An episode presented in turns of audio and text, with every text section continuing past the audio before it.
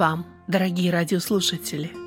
Вы слушаете радио Зегенсвелле «Волна благословения» радиопередачу. В ней вы услышите проповеди на разные темы.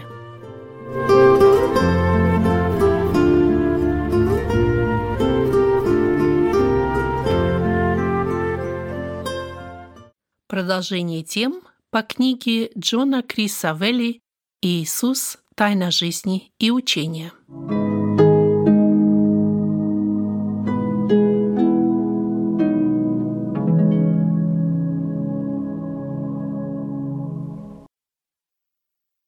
Распятие.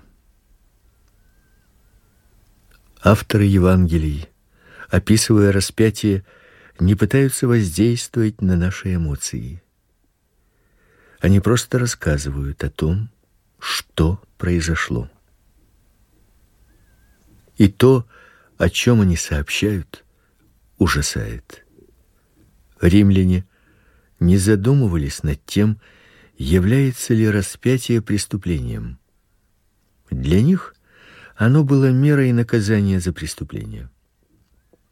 Римский автор Квинтилиан писал: Когда мы распинаем виновного, мы выбираем для этого самую оживленную дорогу, чтобы как можно больше людей смогли увидеть это, проходя мимо, поскольку в наказании важно не воздаяние за преступление, сколько наглядность. Смысл распятия находили в том, что это один из самых мучительных видов смерти. Хотя сама процедура распятия могла включать различного рода отличительные детали, основной принцип оставался неизменным. Руки мужчины, почти все жертвы распятия были мужчинами, фиксировались на горизонтальной перекладине креста крупными гвоздями или веревками. Причем гвозди вбивали в запястье. Затем крест поднимали в вертикальное положение и закрепляли. В кинофильмах Гвозди обычно вколачивают в ладони Иисуса. Однако это ошибка. Мягкая ткань ладоней не может удержать подвешенное тело. Слово из Библии, переведенное как рука, включает и запястье. После этого приколачивали к крестовине ноги и оставляли жертву умирать. Тело повисало на руках, лишённое опоры. И распятый начинал испытывать удушье. С каждым вздохом тело все более провисало, вынуждая казненного опираться на пронзенные гвоздями ноги. При всей жестокости способа, которым жертву закрепляли на кресте, ни один внутренний орган не повреждался, поэтому агония длилась долго, и смерть наступала не скоро. Распятый человек мог оставаться живым в течение нескольких дней, страдая от жажды, обезвоживания организма, от палящего солнца, а также от птиц, зверей и насекомых, для которых он являлся пищей. Наконец, наступало полное истощение. Казненный уже не имел сил сделать вдох и умирал от удушья. Римляне с их деловитостью отработали до тонкостей технологию распятия и могли по своему усмотрению продлевать или сокращать мучения распятого.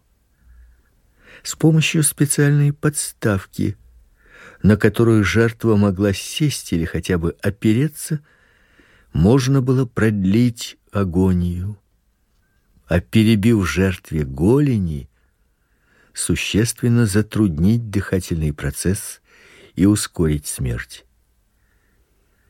Одним из устрашающих компонентов казни была ее публичность. Жертву выставляли на всеобщее обозрение и осмеяние. Пронзенный гвоздями, лишенный возможности двигаться, распятый становился беззащитной мишенью для глумления. Все эти причины заставляли считать распятие самой позорной казнью.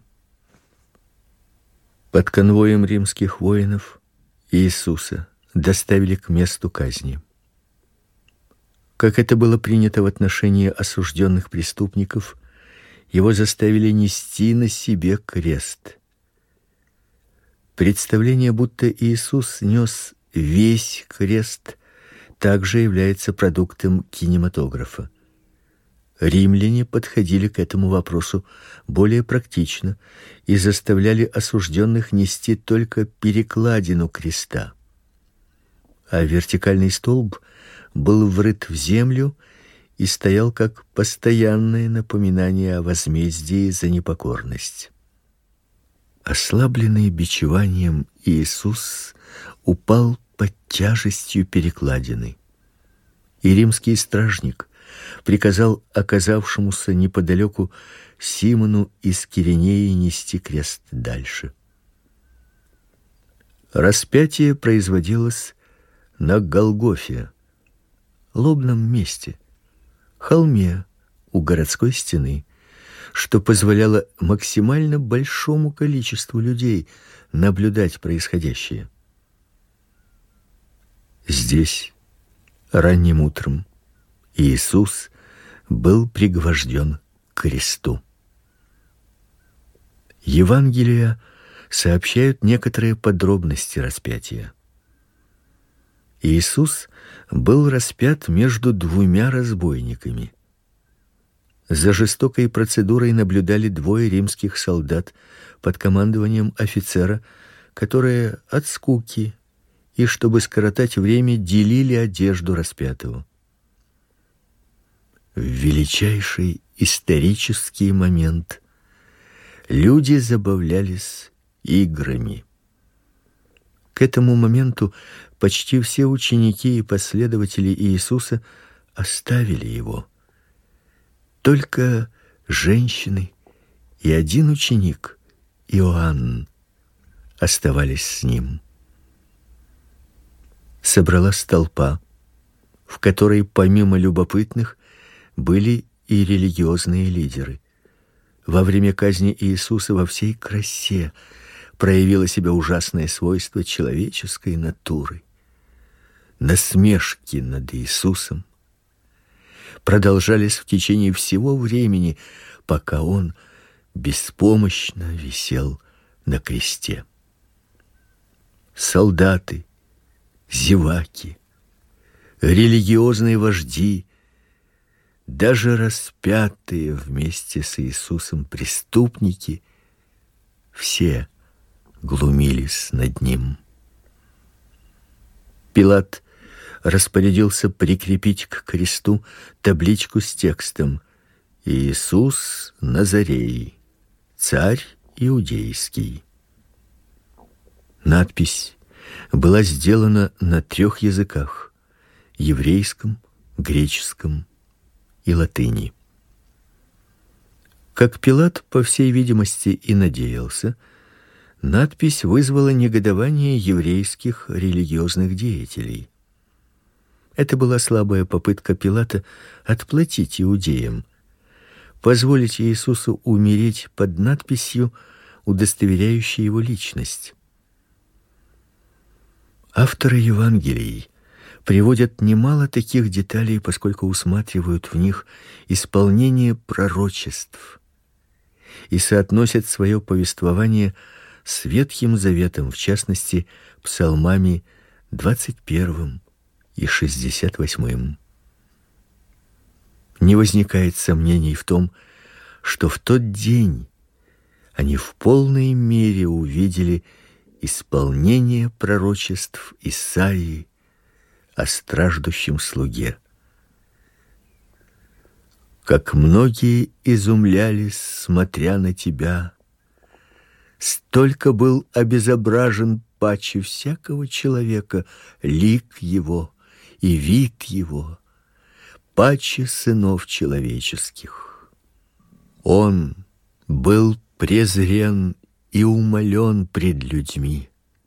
Муж скорбей и изведавший болезни, и мы отвращали от него лице свое.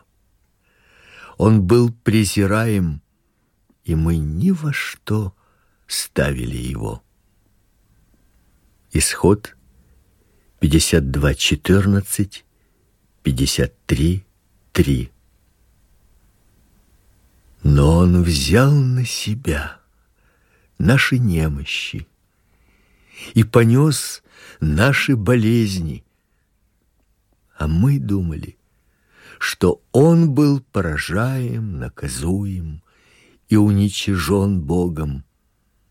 Но он изъязвлен был за грехи наши и мучим за беззакония наши.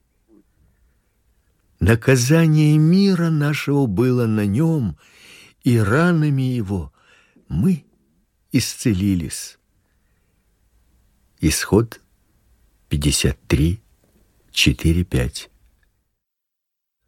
Он истязуем был, но страдал добровольно и не открывал уст своих. Как овца, веден был он на заклание, и как агнец, предстригущим его безгласен, так он не отверзал уст своих. От уз и суда он был взят, но род его кто изъяснит? Ибо за преступление народа моего претерпел казнь. Посему я дам ему часть между великими, и сильными будет делить добычу за то, что предал душу свою на смерть, и к злодеям причтен был тогда, как он понес на себе грех многих и за преступников сделался ходатаем. Ранние христиане – были уверены, несмотря на весь ужас распятия, что случившееся на кресте не было случайностью. Это была кульминация древнего Божьего замысла. Семь изречений из креста.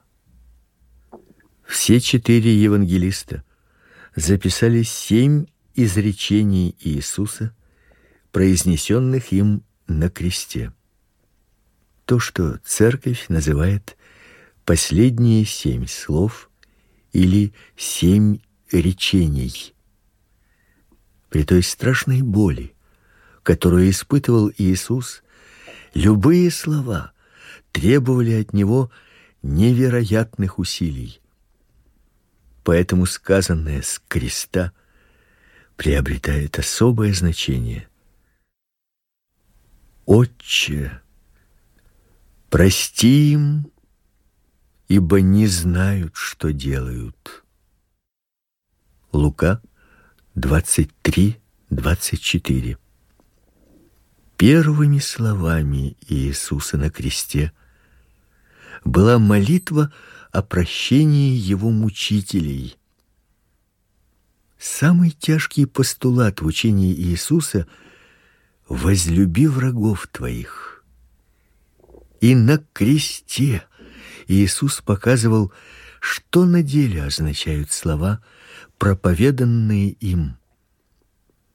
Поступая так, он утверждал традицию все прощения, которая была подхвачена Стефаном, продолжена первыми христианскими мучениками.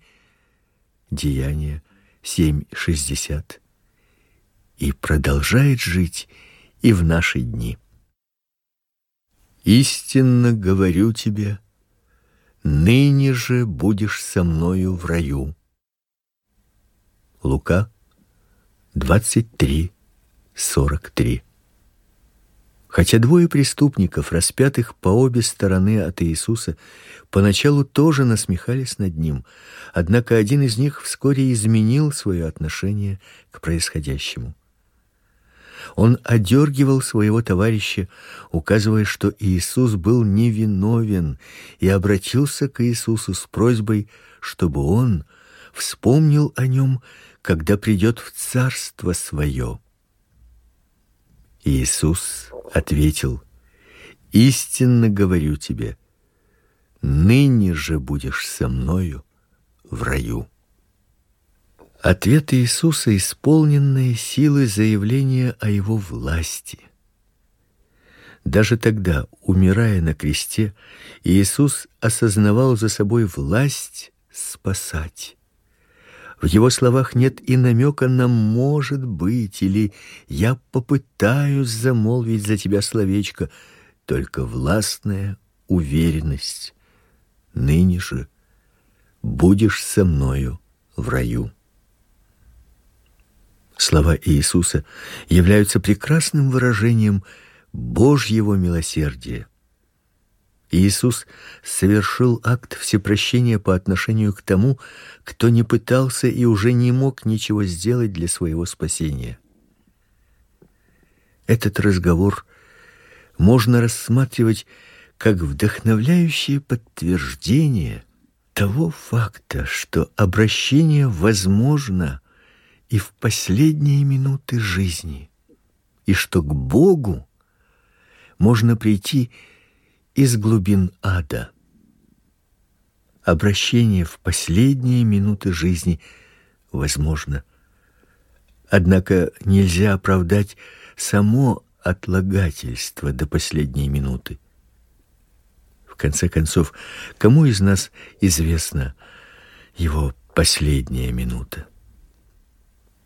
Жено, се сын твой, все матерь твоя.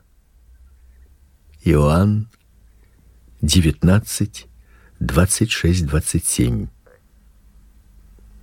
Обратившись к матери и указывая ей на Иоанна, своего любимого ученика, Иисус сказал ей: "Жено, се сын твой". А затем, уже обращаясь к Иоанну: "Се матерь твоя". Иоанн сообщает, что с этого времени ученик сей взял ее к себе. Учитывая, что Иосиф к тому времени уже умер, Иисус, как старший сын, был ответственен за свою мать, и поскольку его братья относились к нему не очень приязненно, он передавал свою ответственность Иоанну. Почитание родителей является одной из десяти заповедей. И действия Иисуса свидетельствуют, что в течение всей своей жизни он соблюдал закон Божий. Оно также показывает, что даже при умопомрачительной боли Иисус заботился о тех, кто был зависим от него. Боже мой, Боже мой, для чего ты меня оставил?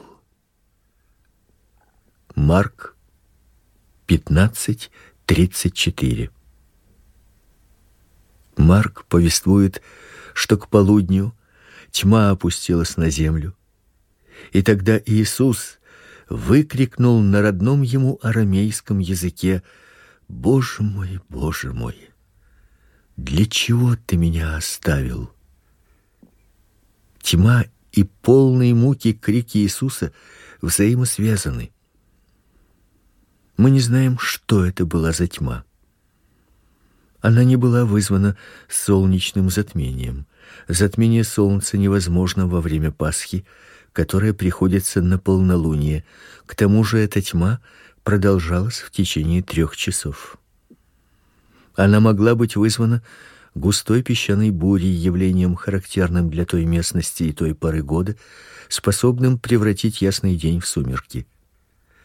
Однако, невзирая на природу этой тьмы, авторы Евангелий полагали, что она символически отражает происходящее. В Библии тьма символизирует осуждение. И вот осуждение пало на землю, а также и на Иисуса. Крик Иисуса, перекликающийся с Псалмом 21:1, является единственным письменно зафиксированным случаем, когда Иисус обратился к Богу не словами Авва, Отец. Отчаянная мольба показывает, что хотя Иисус продолжал полагаться на Бога, он ощутил, что в данный момент отделен от него и оставлен им. Впервые в вечности исключительные отношения Бога Отца и Бога Сына были нарушены. Авторы Евангелий не предпринимают попыток объяснить ощущения Иисуса, оставленность Богом и отделенность от него. Однако в новозаветных посланиях мы находим указания на это. Так апостол Павел говорит: "Ибо не знавшего греха он сделал для нас жертвою за грех, чтобы мы с ним сделались праведными пред Богом".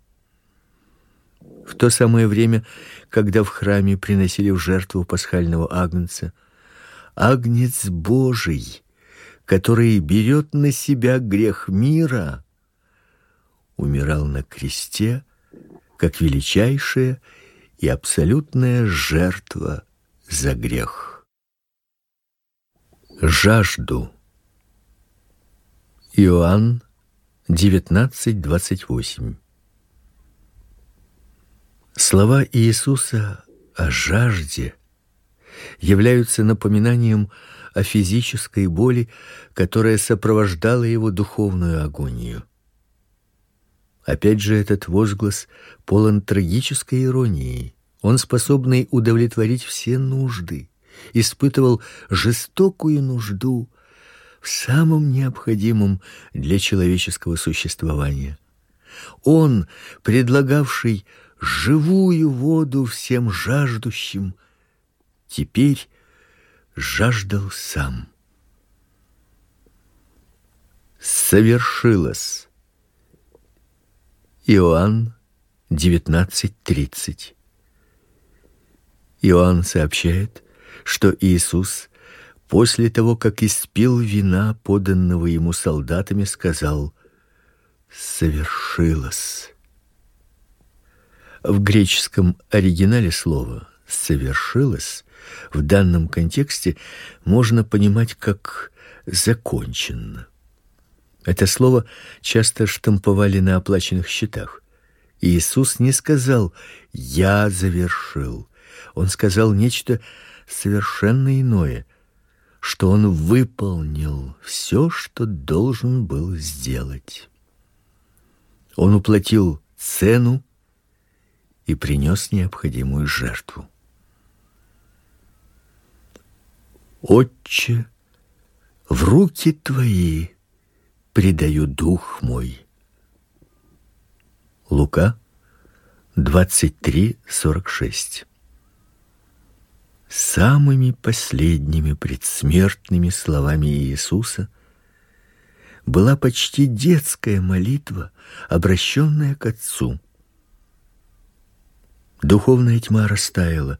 Он заглянул в ужасающие глубины и теперь снова назвал Бога Отцом. Евангелие от Иоанна рассказывает, как еврейские вожди, не желавшие, чтобы распятые оставались на крестах в субботу, обратились к Пилату с просьбой ускорить их смерть. Воины перебивавшие ноги разбойникам, висевшим по обе стороны от Иисуса, обнаружили, что Иисус уже был мертв. Чтобы окончательно убедиться в этом, один из солдат нанес ему копьем удар в бок, и тотчас истекла кровь и вода. Медицинские эксперты затрудняются дать однозначное определение этому явлению. Однако у солдата, который лучше нас разбирался в тонкостях распятия, не возникло сомнений в том, что Иисус мертв. Создается впечатление, что смерть Иисуса наступила неожиданно быстро, быстрее, чем это обычно происходило. Такое могло быть, поскольку перед распятием его подвергли жестокому бичеванию и другим истязаниям, что значительно истощило его организм. В конце концов, Иисус, как хозяин своей жизни, отдал ее.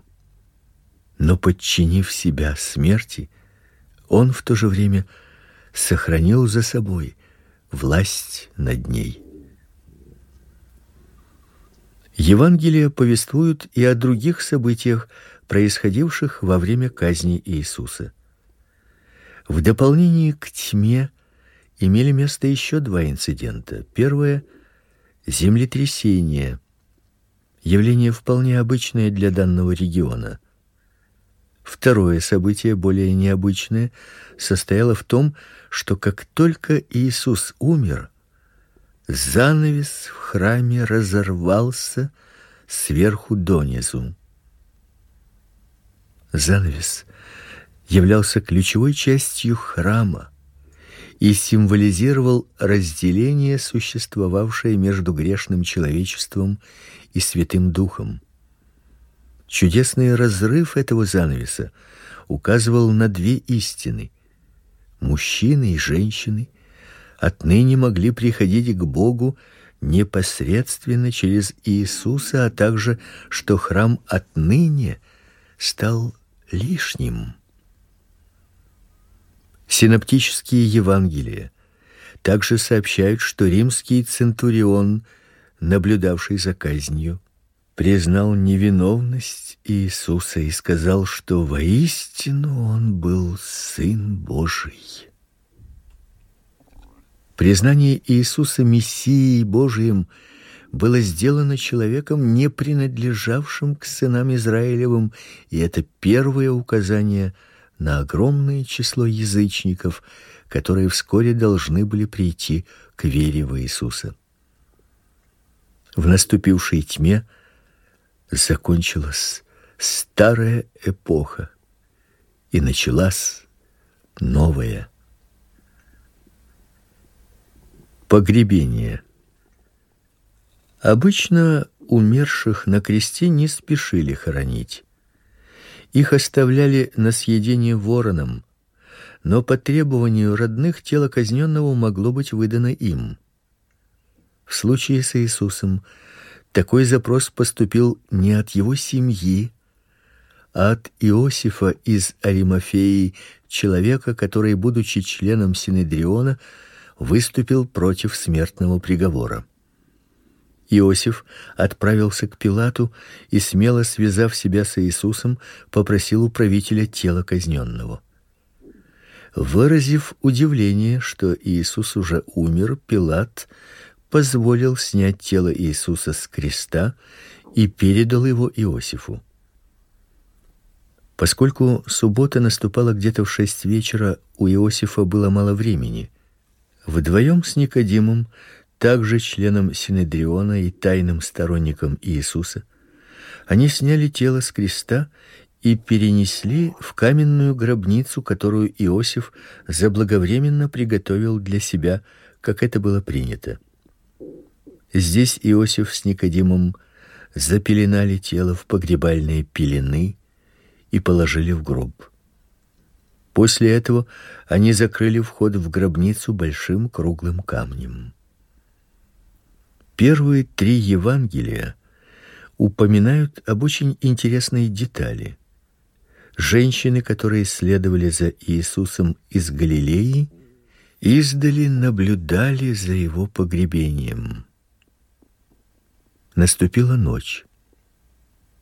На следующий день, в субботу, отмечено только одно событие.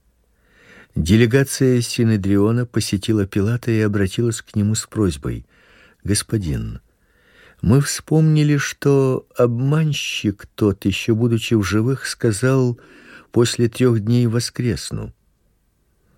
Итак, прикажи охранять гроб до третьего дня, чтобы ученики его, пришедшие ночью, не украли его и не сказали народу: воскрес из мертвых. И будет последний обман хуже первого.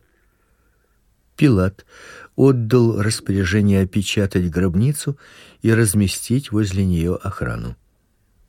Гробница была опечатана и взята под охрану. Религиозные и гражданские власти страны были солидарны в желании видеть Иисуса умершим и погребенным. Они и сегодня солидарны в своей уверенности, что именно так и обстоят дела. Место, которое меняет все. Крест это место, которое меняет все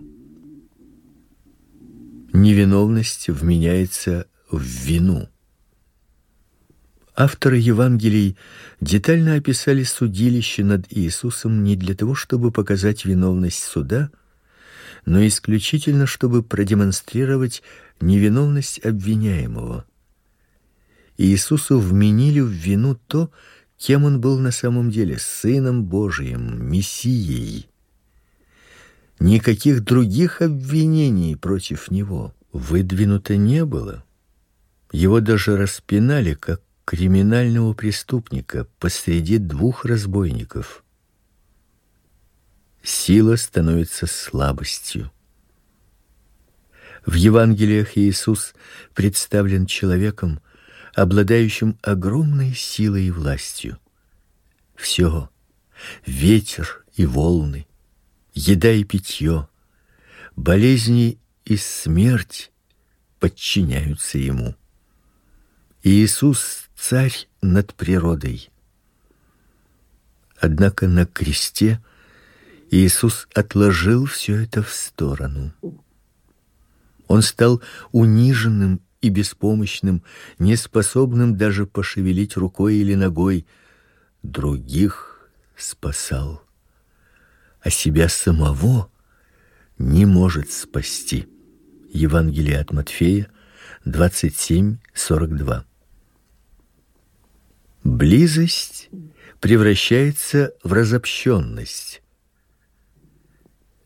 В течение всей его жизни у Иисуса были исключительные отношения с Богом. Однако на кресте он оказался отделенным от Бога. Иисус знал Бога лично как Отца и радовался доступу к Богу, однако на кресте возник барьер между ними. Жизнь оборачивается смертью. Иисус был тем, кто воскрешал умерших, кто провозгласил себя жизнью. Однако теперь он подчинился смерти и уплатив за право сделать это высочайшую цену. Он, о ком Иоанн сказал, в нем была жизнь, умер.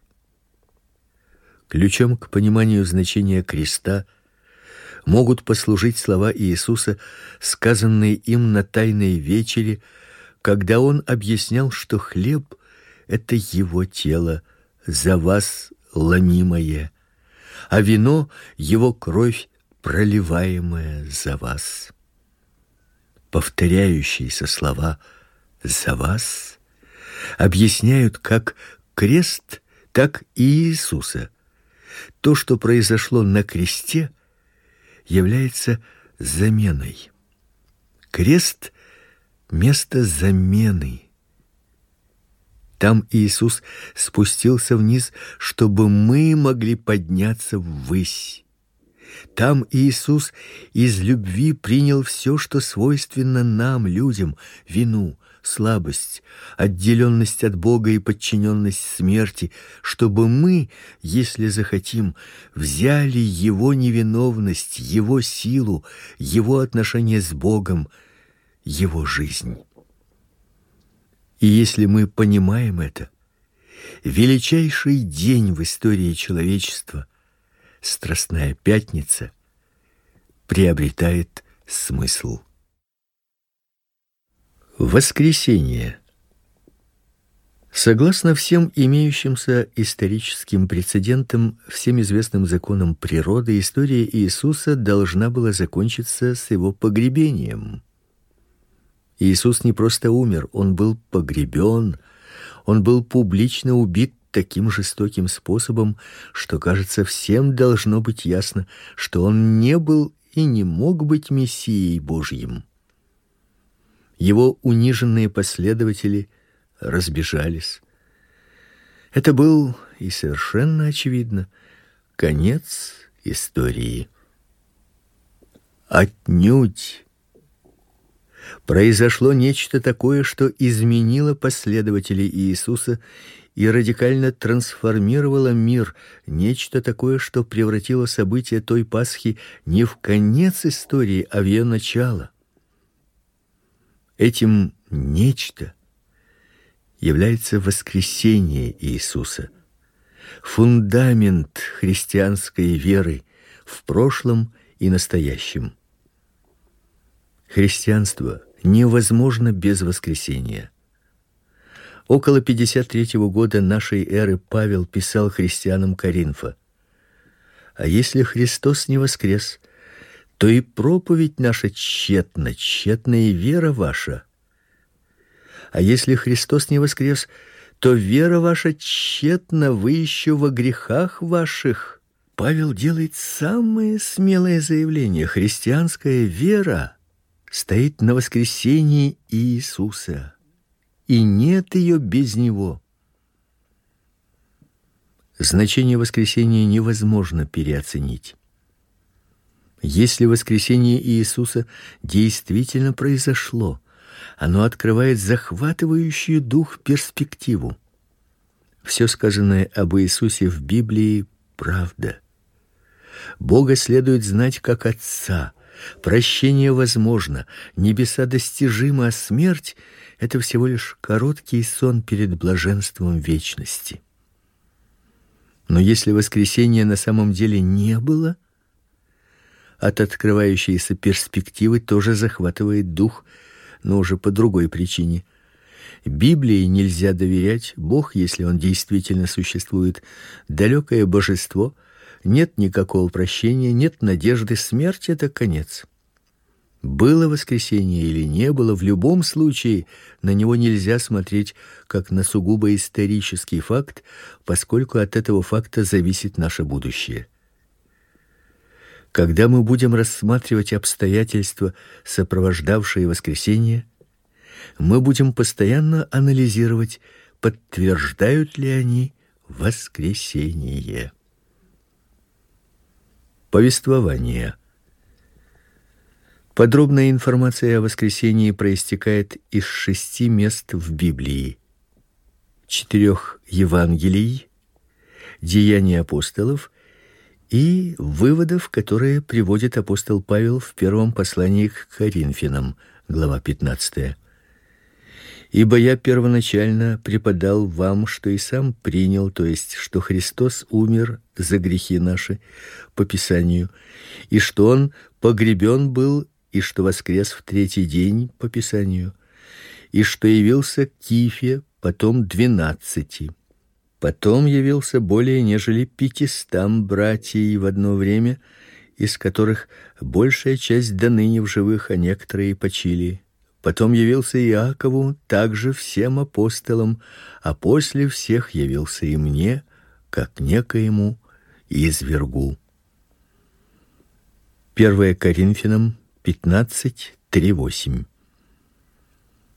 Перечень Павла необычайно важен поскольку первое послание к Коринфянам было написано примерно через 20 лет после распятия. Оно, помимо всего прочего, может оказаться самым древним из имеющихся у нас подтверждений воскресения.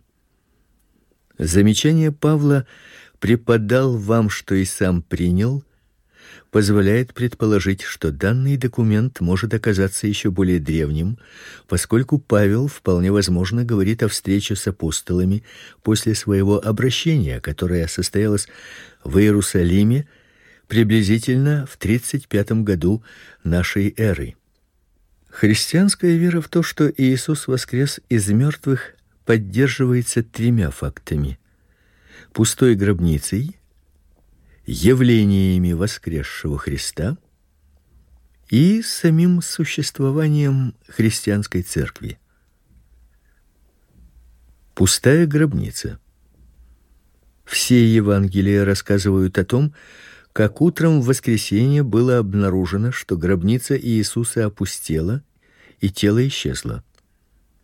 Хотя между Евангелиями имеются некоторые расхождения, однако происшедшее можно резюмировать следующим образом: в воскресенье на рассвете женщины с благовониями пришли к гробнице. Хотя женщины видели, как Иосиф из Аримафеи и Никодим погребли Иисуса, они хотели от себя отдать ему дань уважения и очевидно совершить все необходимое, что предусматривалось погребальным ритуалом. Придя к гробнице, они обнаружили, что стражи нет, и огромная каменная глыба, закрывавшая вход, отвалена в сторону. Решив, что гробницу ограбили, Мария Магдалина побежала в город, чтобы сообщить об этом Петру и Иоанну.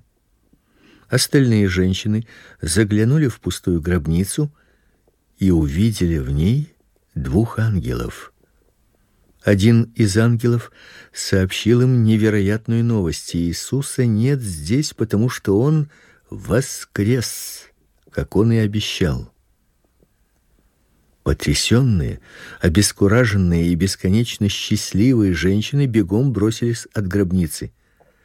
Петр же с Иоанном, предупрежденные Марией, примчались к гробнице и убедились, что она действительно пуста. Они также увидели сброшенные погребальные пелены и платок, который был на голове его, не с пеленами лежащий, но особо свитый в другом месте. Иоанна 27. Они ушли, и Петр потрясенный, а Иоанн уже начиная верить, что Иисус воскрес. Чтобы осмыслить значение пустой гробницы, мы должны осознать, что только воскресение Иисуса включало также и воскресение тела.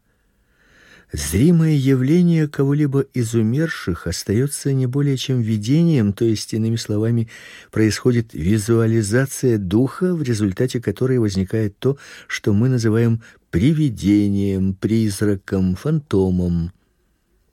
Сама по себе пустая гробница не является доказательством воскресения. В конце концов, могут быть и другие объяснения исчезновению тела. Однако опустевшую гробницу можно рассматривать в качестве важного косвенного свидетельства. Исходя из еврейских представлений о природе воскресения, трудно поверить, что кто-либо стал говорить о воскресении Иисуса, если бы тело продолжало лежать в гробнице. Иосиф был богатым и хорошо известным человеком. Его гробница, скорее всего, находилась в саду, который ему же и принадлежал, и местонахождение которого было также хорошо известно. Все, что надо было сделать Синедриону, так это произвести публичную эксгумацию, и всякие разговоры о воскресении сразу же прекратились бы. Однако Синедрион этого не сделал. И причина может быть одна. Это было невозможно тела в гробнице не было.